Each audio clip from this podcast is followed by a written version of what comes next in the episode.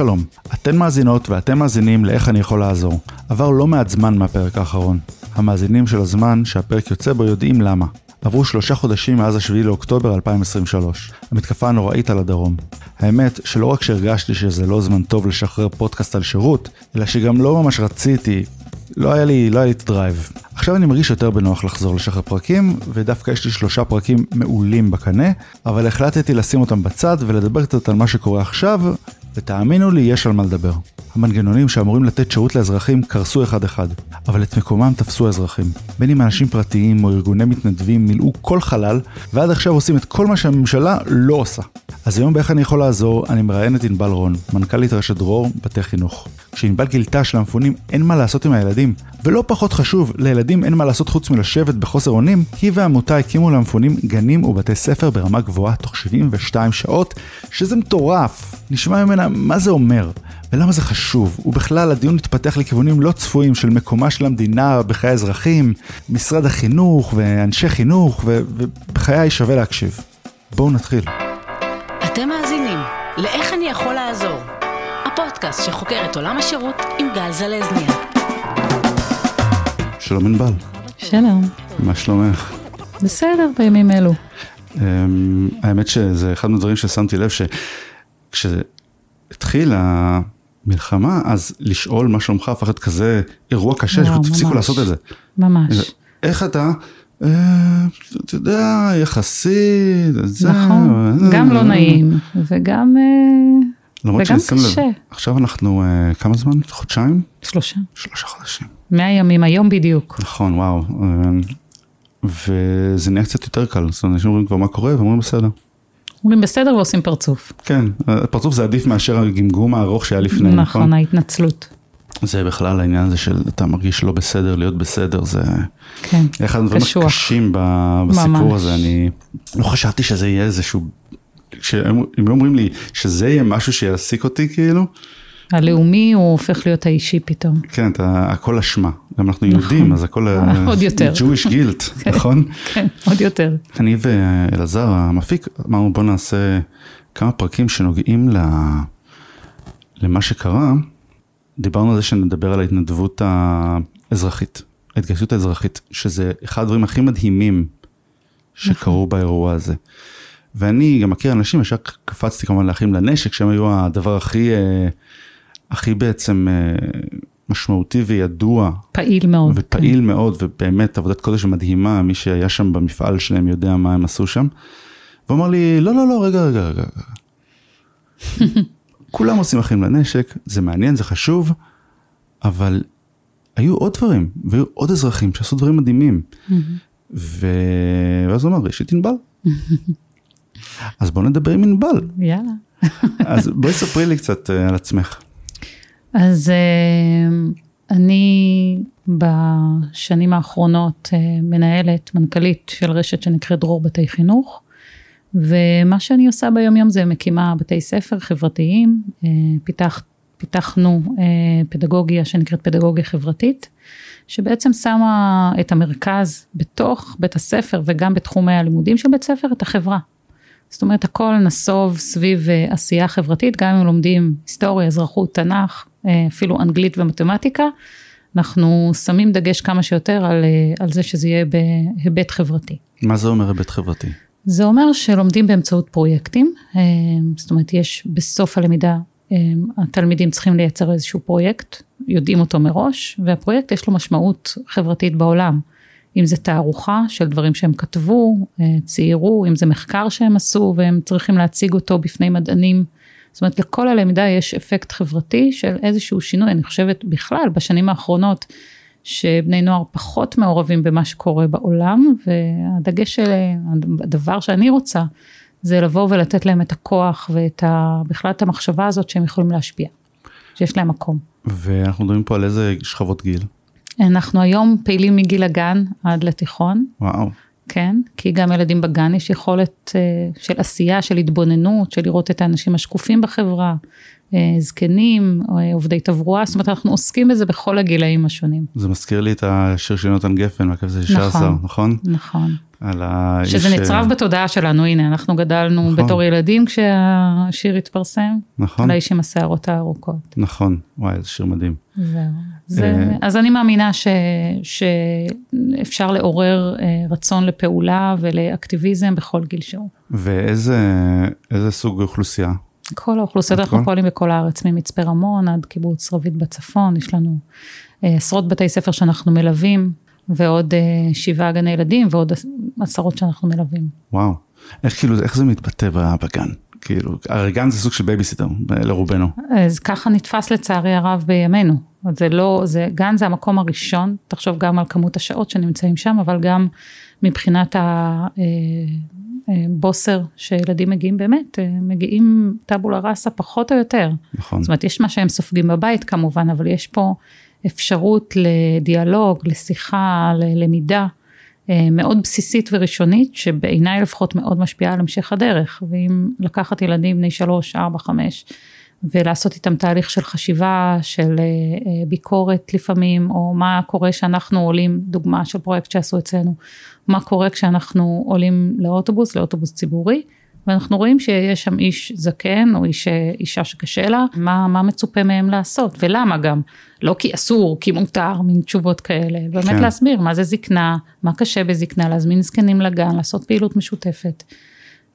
זה תחום אחד, להעלות מודעות, אז אחרי זה הם יוצרים ציורים שמגדילים אותם ותולים בראשון לציון בכל העיר. וואו. דברים שקרו, דברים מקסימים שהם למידה לכל דבר.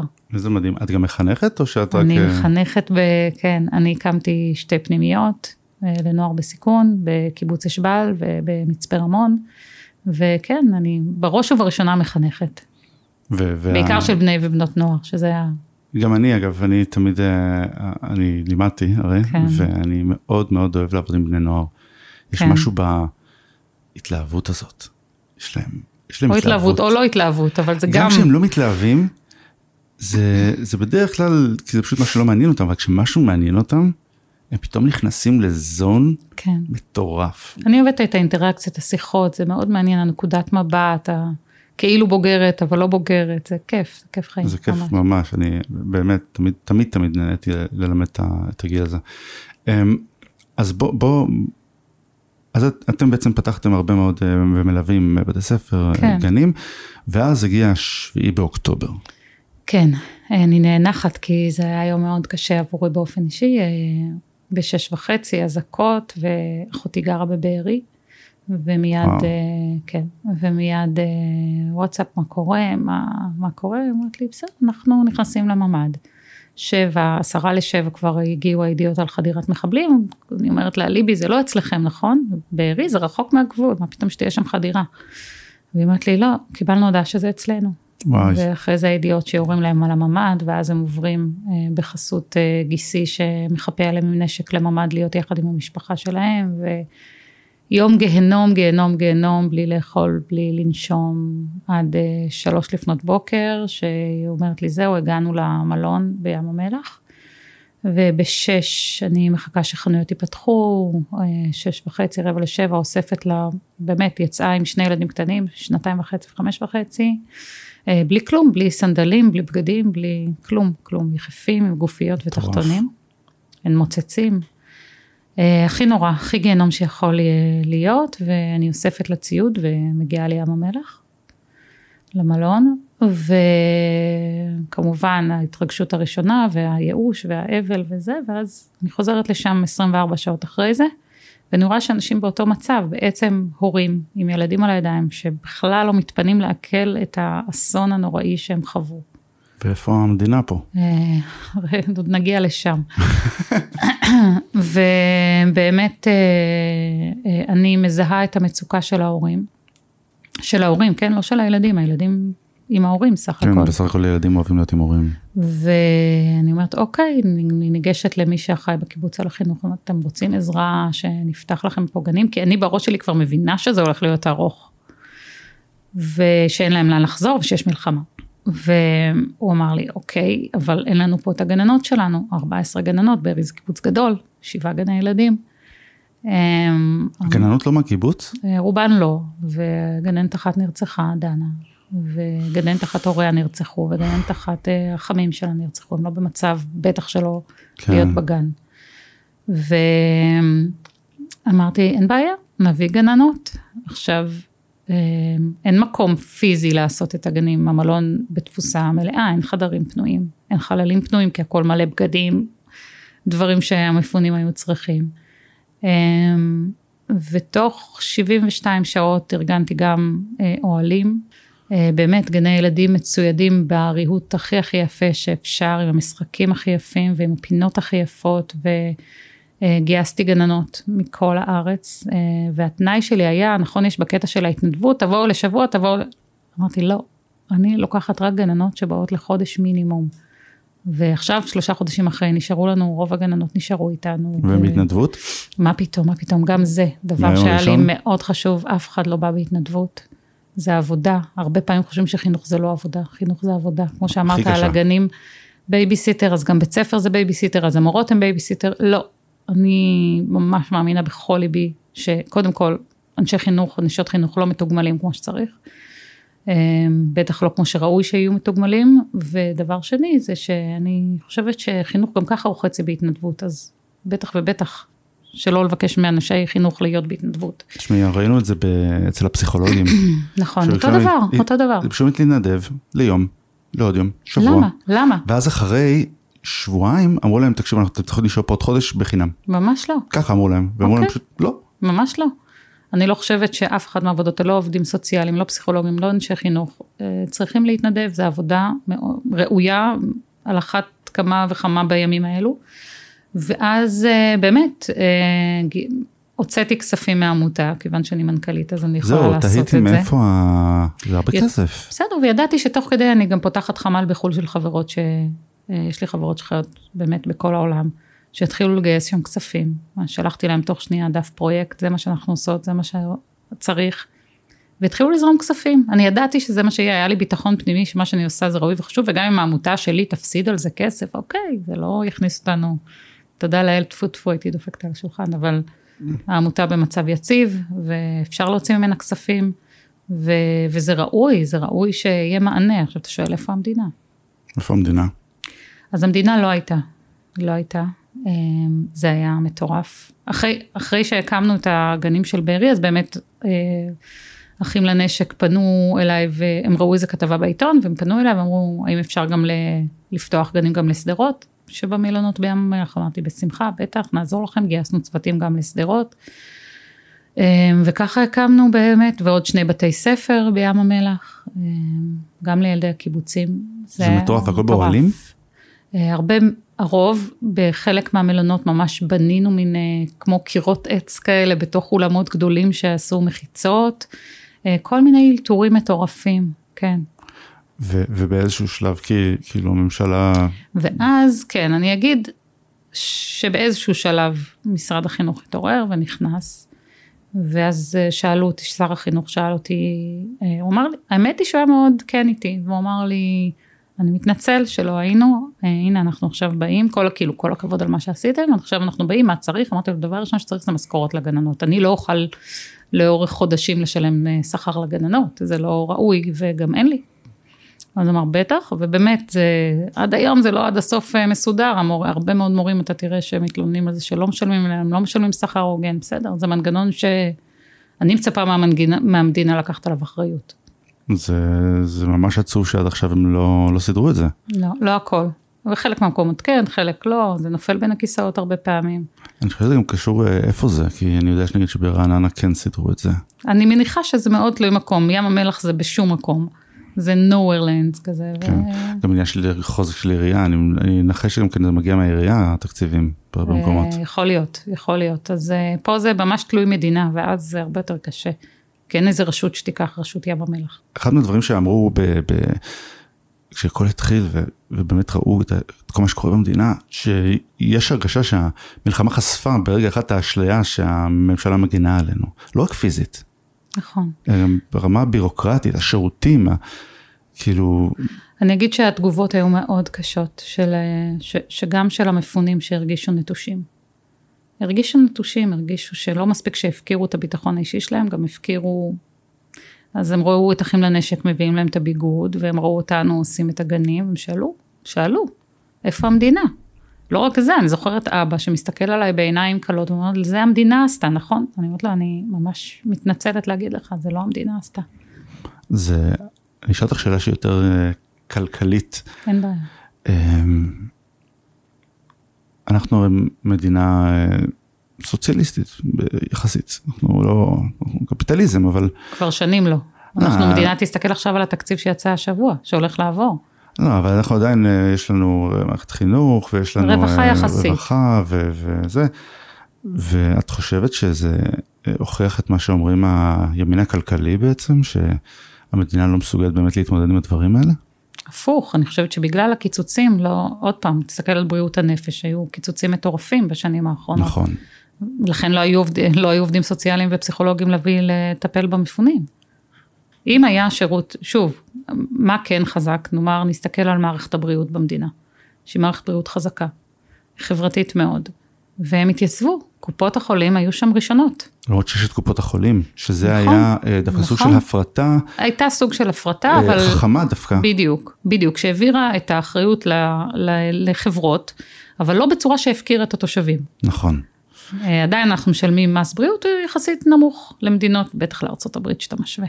אה, המס, המס הישיר שאנחנו משלמים על זה, זה לא בהכרח כמה שזה עולה, אבל, אבל זה, אני, אני אגב, אני רק רוצה להגיד, זה נשמע כאילו אני ליברטן, אני ממש לא, אני דווקא מאוד מאמין ב, ב, בזה שהמדינה אחראית על, אה, על הבסיס ועל הרווחה של האנשים בכל מה שקשור ל, לבריאות, תחבורה וחינוך. נכון. אמ, אבל אני, אני לא חושב שאפשר להתעלם מזה שהיה פה איזשהו, כי, כי יש הרבה כסף שהולך לשם. ואני מסכימה איתך. אני לא חושב שחסר כסף שהולך אגב למערכות האלה, אני חושב שהבעיה זה באיך שהן בנויות. והביורוקרטיה, המנגנונים שלהם. בוא נדבר שלהם. על המנגנון, כי זה הבע- הבעיה היא לא ה... נכון. בסוף, אוקיי, מערכת החינוך זו מערכת שהיא השנייה בגודלה מבחינת התקצוב. אחרי נכון, הביטחון. נכון שזה מטורף. שזה מטורף. לכן כל מי שאומר לי, איך, איך אתם עושים את זה, מאיפה הכסף, אני אומרת, סליחה, אני כל שקל שאני מקבלת, באמת, אני יכולה להגיד לך, 95 אגורות, הולכות לתלמידים, ישירות, ישירות.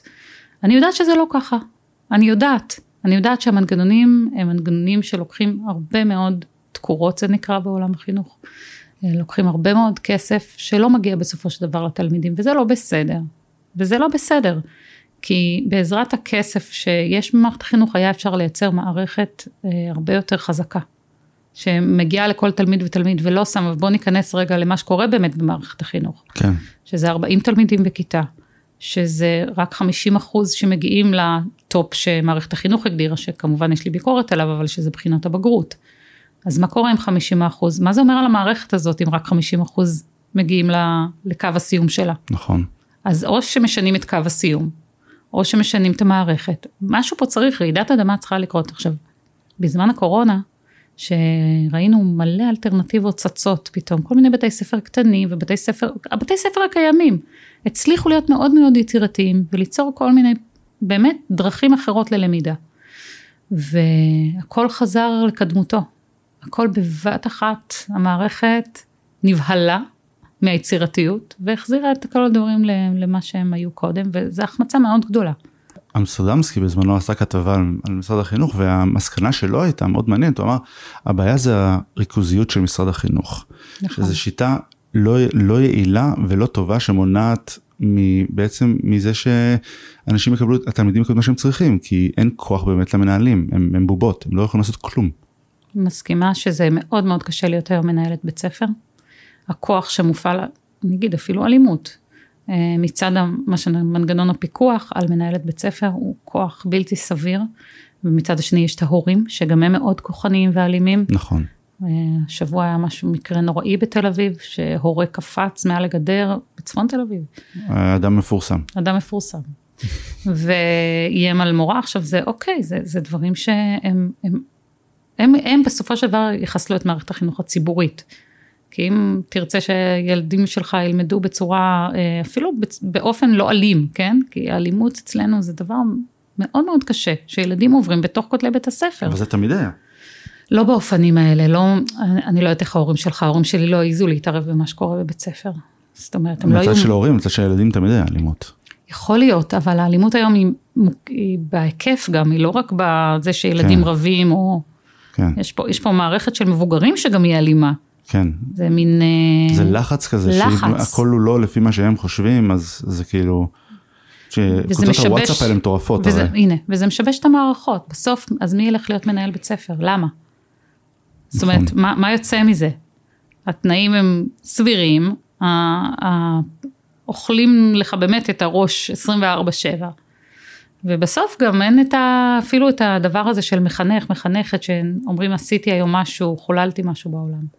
אם נחזור לנושא של, ה, של המלחמה ושל המצב, זה, זה, יש עכשיו משפט שרץ, ופשוט אני, אני, אני לא חושב שמעולם היה משפט יותר, יותר מדהים בעיניי, שפשוט עלה בצורה טבעית, וזה שהממשלה שלנו לא ראויה לעם. Hmm, כל הזמן אומרים את זה. וזה פשוט, שיש לנו עם מדהים. זה, זה הרגשה של גאווה ושל כעס, באותו זמן.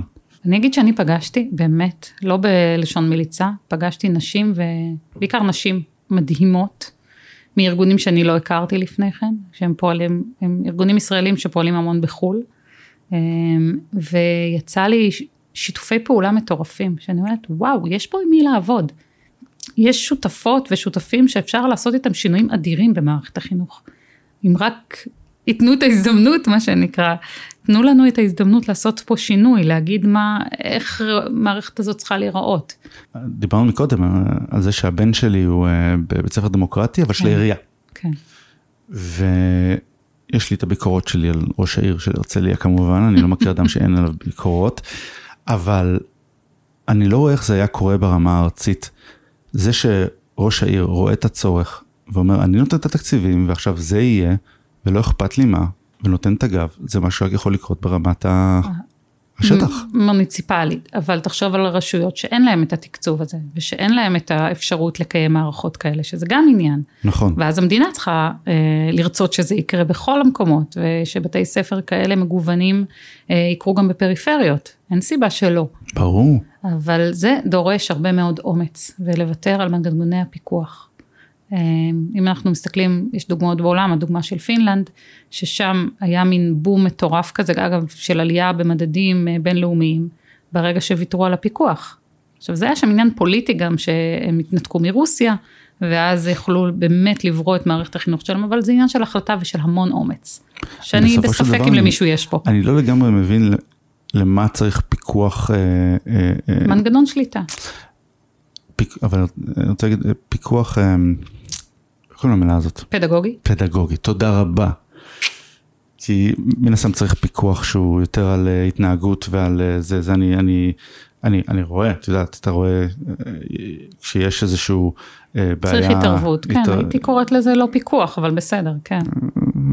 זו, פונים למפקח, זה, זה, זה, נכון. ה- זה, ה- ש- כש- נכון. כשילד מתנהגים אליו בצורה לא סבירה, בית נכון. ספר, או שאיזה מורה אה, עושה על איזה ילד אה, זה, ואז עליהום. המנהל, אה, זה, אז צריך פיקוח שזה, אני כן. ראיתי זה קורה, בכל זאת בני אדם, ו, כן.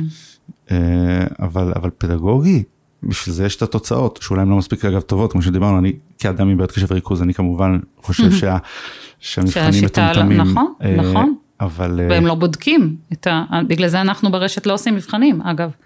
הם מתחילים להכין אותם רק לבגרויות באמצע כיתה י"א. גם בדמוקרטי, נכון. נכון, כי בעצם אנחנו מאוד מאמינים בזה שפרויקט, ואמרתי קודם, פרויקט חברתי טוב, זה פרויקט שכל אחד מביא לידי ביטוי את היכולות שלו.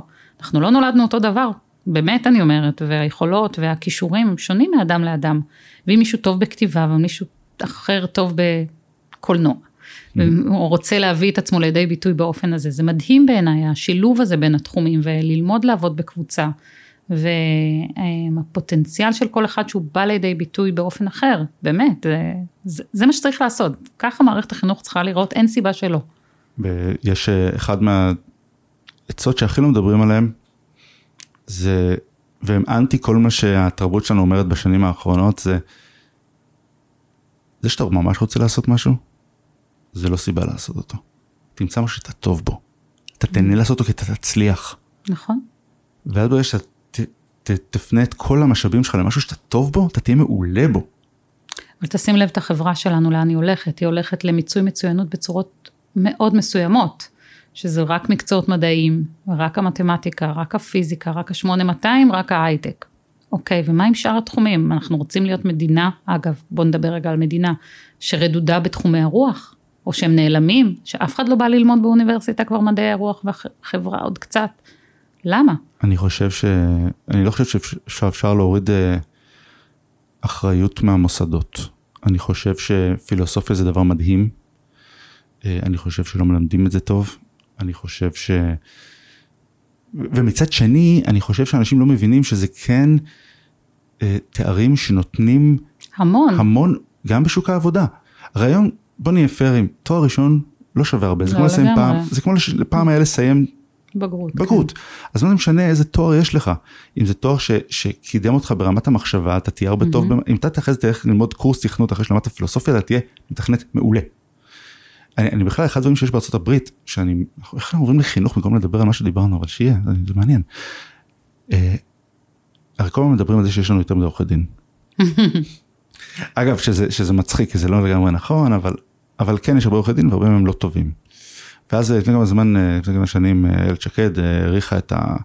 את ה... מבחנים לא את משהו, המבחנים, את הלימודים את, עצמם. את ה... נו, איך קוראים לזה? זה ההתמחות. אה, זה סתם. שמה שהיה צריך לעשות זה מה שעושים בארצות הברית. זה צריך להיות תואר שני. mm, והתואר הראשון צריך להיות כללי. תואר כללי, הומני. כן, כי נכון. אתה, אתה לא יכול להיות עורך דין אם אין לך הבנה של העולם. אני חושבת שזה כולם צריכים, כולם צריכים, וזה מה שקשה לי גם, שמערכת החינוך ויתרה על התפקיד הזה. ויתרה לגמרי. את יודעת אגב ש, שנגיד באחד מבתי הקולנוע, אני לא זוכר מה זה, זה UCLA, אני חושב, אני לא בטוח. אחד מבתי הקול- בתי האוניברסיטאות הגדולות לקולנוע בעולם, אם יש לך תואר ראשון בקולנוע, הסיכוי שיקחו אותך נמוך יותר אם יש לך משהו אחר. כי הם אומרים, אני רוצה, אתה צריך לעשות סרטים על משהו. נכון, איך תדע על מה? אם כל מה שיש לך בעולם זה, זה קולנוע, אתה תעשה עוד פעם עוד סרט על מישהו. שלא מצליח לכתוב תסריט. שזה שעמום בגדול. כן. נכון. וזה נכון לכל דבר. אני... נכון, וזה נכון לכל דבר, ואם אנחנו חוזרים רגע לבתי הספר, אז אני חושבת שמערכת שצריכה לעודד את זה, צריכה לעודד סקרנות, ביקורת, אה, ולשאוב ידע, לשאוב ידע, אתה יודע, מכל דבר היום אפשר, זה לא, ילד פותח גוגל ויש לו מלא ידע, אבל צריך, ChatGPT. ChatGPT זה הוא כותב, כותבים בשבילו את העבודות, אבל... אה, אני חושב ש-ChatGPT זה דבר מדהים נכון. ללימודים. אגב, ללימודים אני חושב שזה דבר מדהים. נכון. ואני חושב שזה אמור, לח- כי הדרך היחידה להתמודד עם זה, זה להחזיר את השיטה האמיתית ללימוד. וזה לדבר. נכון, כי סבבה, תכתוב עם ChatGPT. אין שום בעיה, תכתוב את העבודה. אבל בואו נשוחח בוא על זה. נשחק על זה. כן. בוא תסביר לי שאתה יודע מה הוא אומר. נכון, ו- וזה מה שחשוב, הסיפור הדיאלוגי. שכל הזמן להיות בדיאלוג עם ילדים, כל הזמן לדבר, כל הזמן לשאול מה הם חושבים על זה, אתה יודע, זו דרישה שכמעט לא קיימת היום. בוא, הרי איך נראה בית ספר, איך נראה שיעור, נכנס מורה, מדקלם, הולך. זה ויש להם דעות. פררה קרא לזה השיטה הבנקאית. אתה בא, מפקיד, זורק. ויש להם דעות ויש להם מחשבות, וזה נורא חשוב לעודד את זה, כי זה מפתח את המחשבה וזה מפתח את ה- את היכולת להיות בן אדם בעולם. אגב, בעיקר בגיל התבגרות, ששם יש הרבה דעות. כן. וואו, יש להם דעות. או שהם אומרים שזה לא מעניין אותם, אבל זה לא באמת לא מעניין אותם. לא עצבנת אותם מספיק. כן, בדיוק, לא מספיק גירית אותם, לא מספיק, המחשבה. בדיוק. תגיד להם משהו אחד שהם לא מסכימים איתו, פתאום זה כן. יעניין אותם. כן, ו- ו- ו- ו- וזה מטורף. אז אם אתה רוצה לחזור למפונים, אה, בכל זאת, ולמצב של המלחמה הזאת, אני חושבת שגם פה אה, לא מספיק מקדישים תשומת לב לבני הנוער, לבני ובנות הנוער. לא מספיק אה, אה, מערבים אותם במה שקורה, שואלים אותם לדעתם. חושבים שהעולם יכול להמשיך, העולם לא יכול להמשיך מאיפה שהוא הפסיק בשביעי באוקטובר, לא חייבים יכול. לדבר על זה. אבל מאיזה גיל צריך לדבר על זה? תראה, כל, בכל גיל בצורה שונה. חייבים לדבר על זה בכל גיל, ובכל גיל בצורה אחרת. הבן שלי לא רוצה לדבר על זה. נכון, כי זה נורא מפחיד. זה מערער יסודות אמיתיים של ביטחון. אבל לא יודעת, אפשר לחשוף את זה בזוויות אחרות, שזה לא את הזוועות ולא את הדברים הנוראים שהם עברו. אמ, אני למשל הייתי ביום חמישי בכינוס של הי"בניקים שלנו, אספנו אותם לככה סמינר, שלושה ימים בנושא ציונות וזהות, שזה דבר מאוד חשוב לעשות, שאנחנו עושים בכל שנה, אבל השנה זה מאוד מאתגר. כן. להפגיש אותם עם אה, מחנכות ערביות. אתה יודע, זה נורא קשה, זה נורא קשה. נכון. גם לנו כמבוגרים. ופתאום לקחת בני ובנות נוער, ולאמת אותם עם, עם דברים שהן אומרות, כן, שכואב להם על הילדים בעזה. אתה יודע איזה סערה זה יוצר? ברור, אוקיי, אז מה, לא לחשוף? נכון. צריך, נכון? זה ברור. אנשים שחיים איתנו פה. ההבדל אגב בין שנות התשעים שאני גדלתי בהם, מבחינת חינוך להיום, בהרבה דברים זה יותר טוב החינוך, אגב אני לא רוצה רק להגיד דברים רעים, אבל uh, התקופה הזאת של רבין, כן. גרמה לזה שכל החינוך שלנו היה על על זה שאפשר אפשר לחיות. לחיות ביחד. כן, נכון. והיום זה פשוט לא נמצא. נכון, נכון. ו- ו- וזה מצחיק, כי באיזשהו גם מקום... אסור לדבר על זה, זה כן, יותר גרוע. כן. יש אה, וטו מטורף, בייחוד במערכת החינוך, לא להביא נושאים נפיצים. הפוך, הפוך, צריך תביאו להביא. ותריבו ו- מה קרה? ותדברו ו- כן, מה קרה? תלמדו לדבר. ואיזה עליהום על כל מנהל בית ספר או מנהלת בית ספר שמפרסמת פוסט בתמיכה, מה קרה? מה קרה? ת, ת, תתעמתו עם תגידו שאתם לא מסכימים, זה ממש בסדר גם לא להסכים, אבל מה, לא לדבר על זה, זה מה שאני אומרת, לא לשים את זה על. השולחן על סדר היום. אז בכינוס הזה באמת, אתה שואל מה לדבר עם איזה גיל, אז, אז עם התיכוניסטים, אני אמרתי, לי נשבר האמון במדינה. אני פה בשביעי, מהשביעי באוקטובר באובדן אמון, אני שמחתי על הצבא, עזוב את הממשלה, שמחתי על הצבא ועל 8200 והמודיעין בעיניים עצומות. ואני היום לא יודעת איפה למקם את ה... באמת, את, ה, את עצמי בתוך זה. אני אדם מאוד רגיש, אבל אני בכל זאת, יש בי, גדלתי לעסקים, אז יש לי את העניין הזה של הפסד עבר, מה שנקרא, עכשיו רק משנה זה קדימה, כן. ולנצל את מה שיש לך עכשיו, ודבר הזה נורא, וכמובן שאם הייתי יכול לחזור הייתי מונע אותו מיד, אבל אני חושב שיש גם פוטנציאל פה, המון פוטנציאל. את מדברת על ערבים, אני לא חושב שהערבים בארץ מעולם הרגישו כל כך מחוברים למדינה. אני מדבר עם ערבים, אה, כמובן שהרבה מהם בהתחלה נורא פחדו, נכון. פחדו, אבל הם פתאום, הרבה מהם שינו גישה, ואמרו, לא, לא, אנחנו ישראלים, נכון. אנחנו ישראלים, אנחנו ישראלים נכון, פלסטינאים, והם אנחנו לא ישראלים. מוותרים על הזהות הזאת. לא מוותרים על הזהות הזאת. אנחנו אוהבים את איך שה, את, את המדינה הזאת, אנחנו אוהבים את איך שהיא בנויה, אנחנו אוהבים את ה... היא לא מושלמת, יש גזענות, יש בלאגן, יש אפליה, בסדר, מובן. אבל אני חושב שיש פה מלא פוטנציאל. נכון. אה. אבל צריך לנצל אותו, אבל צריך לא לשקוע, נורא מהר אני מרגישה שאנחנו חוזרים בעצמנו לכל מיני קונספציות מחשבתיות שהיו לנו לפני, והפוך, אני אומרת הפוך, צריך לנצל את מה שנוצר כאן, גם לבריתות האלה, עם אה, אנשים ששונים מאיתנו, חושבים אחרת. אה, וגם כדי ליצור, לייצר פה מציאות חדשה, זה דבר שהוא נצרך, אחרת לא נצליח, באמת אני אומרת, לא נצליח לעבור את המשבר הזה. ברור, אנחנו עכשיו נמצאים ב... הפוליטיקאים חזרו, וואו, בגדול. הם חזרו בגדול. אה, או בקטן. הצדדים, משני הצדדים, כאילו חזרנו ל... אני לא יודעת איזה צד עוד יש חוץ מהצד ששומעים אותו, אבל בסדר. אנחנו נמצאים פה במקום של תעודה, אם את מדברת ב- באקו צ'מבר, אם, את מדברת עם הצד שאת לא מסכימה איתו, את פתאום מגלה שזה הכל הפוך. כל מה שאת חושבת הפוך. ממש, עובדתית אפילו. אה, אה, כאילו, וזה, ואם אתה באמת מוכן, לה, יש, פודקאסט נפלא אה, של מיכה פרידמן, אם את מכירה אותו, מחלקת המחשבות, והוא מדבר שם על הקשבה רדיקלית. כן, וכשאתה עושה את זה, אז אתה מבין למה הם צודקים. אתה לא מסכים איתם, אתה חושב שזה טעות, אבל הם צודקים. זה נשמע מוזר, כי זה כאילו הפוך, אבל זה לא, כי העולם אפור. אני חושב שאחד הדברים שאנחנו צריכים, שאנחנו כאנשים שגרים במזרח התיכון, צריכים להבין שהעולם אפור. ו... ויש את הרצוי ויש את המצוי, ואפשר להס... לא להסכים על דברים ולהיות צודקים, וששני הצדדים יהיו צודקים. אני באמת שאני רוצה לחזור על, אה, אני אגיד לך מה מעניין אותי נורא, חינוך זה מקצוע. נכון. וחינוך זה סופר חשוב, וזה קשה, ועל רמת החינוך בארץ והבעייתיות. ואת באת ופתחת תוך כלום ימים בתי ספר, נכון. והבאת מורים ו- וגננות, אבל מה הם מה יודעים לעשות? איתם? כאילו, מה, מה שוב, ההכשרה מה פה? שהבאתי זה אנשים שאני ידעתי, ש- בגלל הניסיון שיש לי, הנצבר לי ולאנשים שלי במטה, ידענו לראיין אותם, וידענו למצוא את הזיק הזה. קודם כל הבאנו אנשי חינוך, לא הבאנו אנשים שלא עסקו בחינוך. היה לכם אנשי חינוך? זה, זה גם לא קל, היום אנשי חינוך אז זה בוא דבר אני קשה למצוא. אספר לך, זה לא דבר קשה למצוא. הבעיה היא שהם עזבו את המערכת, כי המערכת גומרת אותם. אז הגיעו אלינו גננות שהיו בחל"ת, שהיו בשבתון, שכבר הפסיקו להיות גננות כי הם התייאשו. גם גננת זה מקצוע מאוד מאוד קשה. ומצאנו אותם בפרסום אחד של וואטסאפ ששלחתי באיזושהי קבוצה, הגיעו אליי מאות פניות. אותו, אותו כנ"ל לגבי מורים שהיו בשבתון, שפרשו מהמערכת, אנשי חינוך. אמיתיים, הם קיימים, וואו, יש כן, דבר כזה? יש דבר כזה, והם איכותיים והם מעולים. ודרשנו ניסיון, ברור שדרשנו ניסיון, אני לא אשים בבית ספר או בגן ילדים מי שלא היה לו ניסיון עם ילדים. בייחוד בגני ילדים, שזה מאוד משנה ההתמחות הספציפית בגיל. זאת אומרת, גיל אה, לידה עד שנה זה לא גיל 3-4 וזה לא גיל 5-6. אני יודע שבדרך כלל הרבה פעמים סייעות זה כל מיני נשים, בעיקר נשים שפנסיונריות שרוצות להיות עם ילדים והם לא הגיעו מהעולם הזה.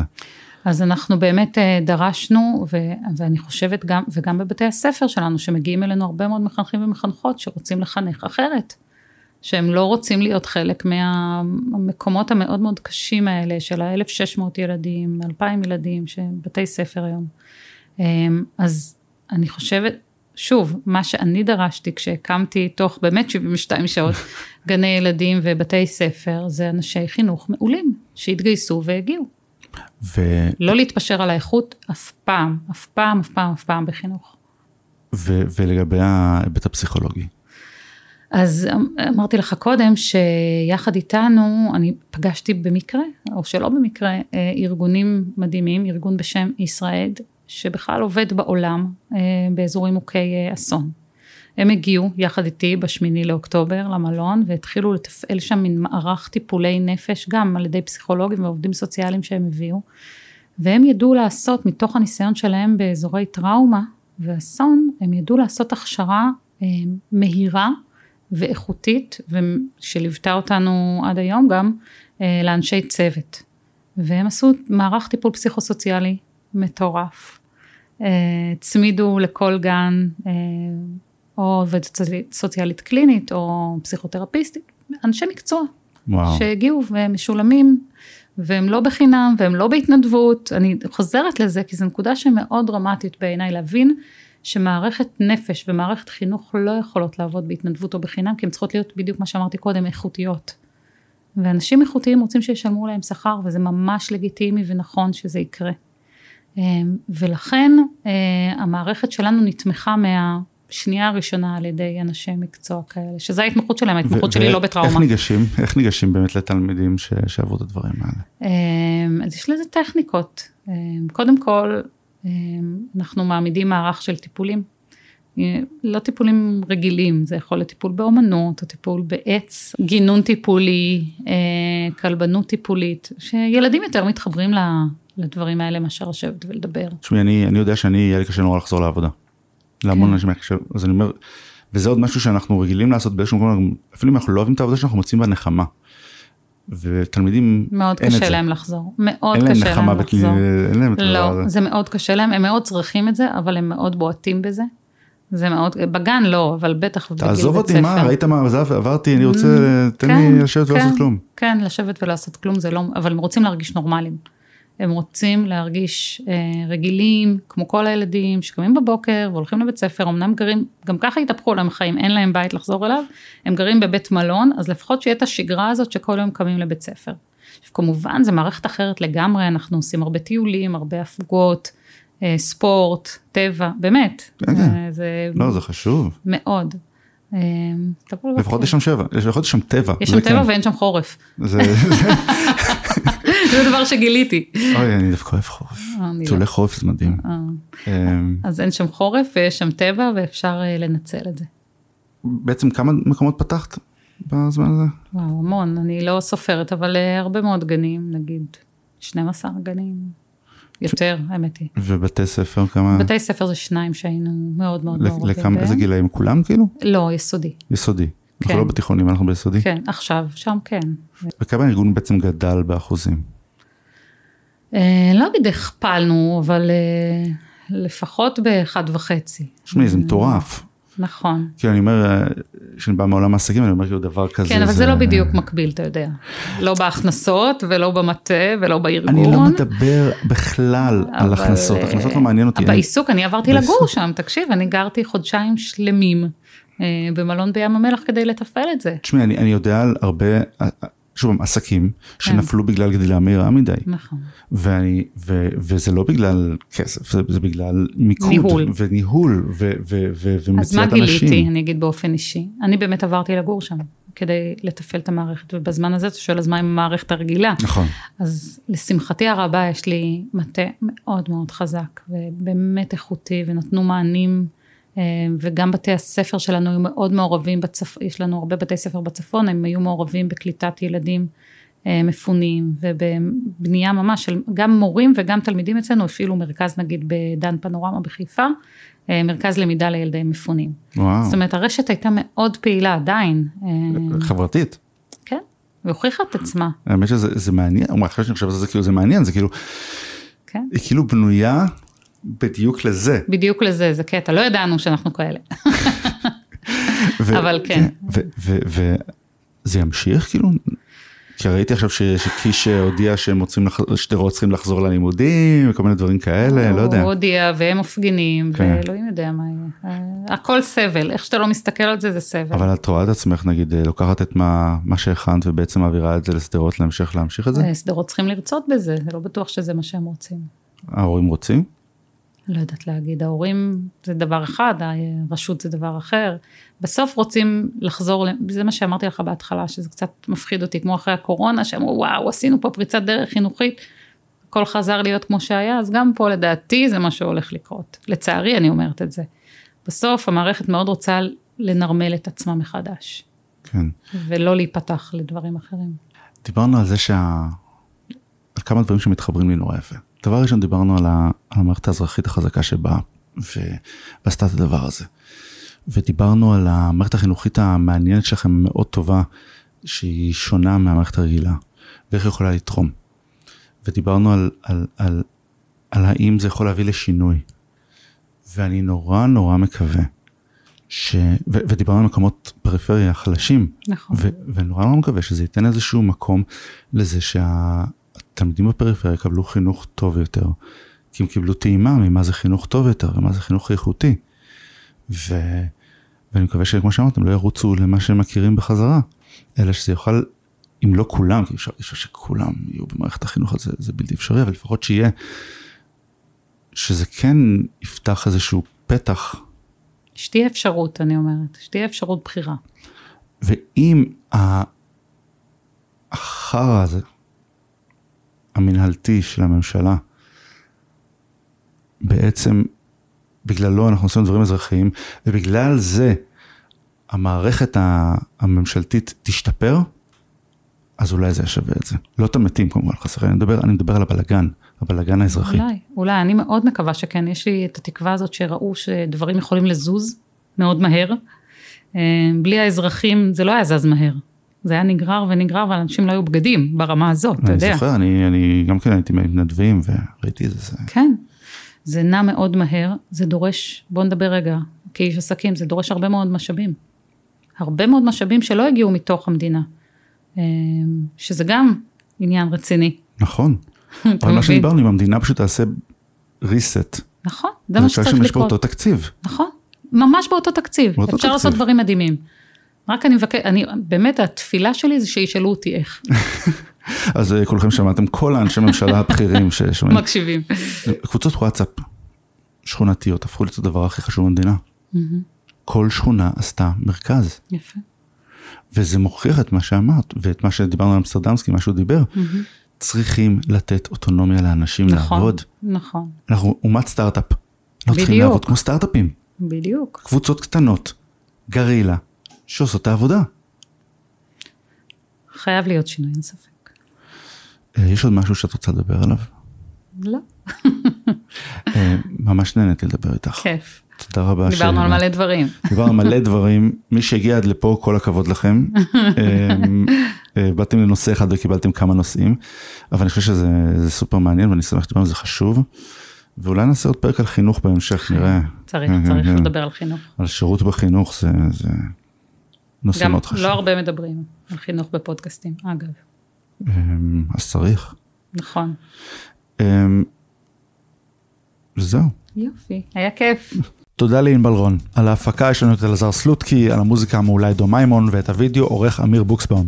אגב, אם נהניתם מהפרק, אל תשכחו לעשות לייק לוידאו, או לעשות subscribe, ולדרג אותנו באפליקציית הפודקאסטים שלכם, וכמובן לספר לאנשים שאתם חושבים שיכולים להפיק ממנו תועלת. תודה.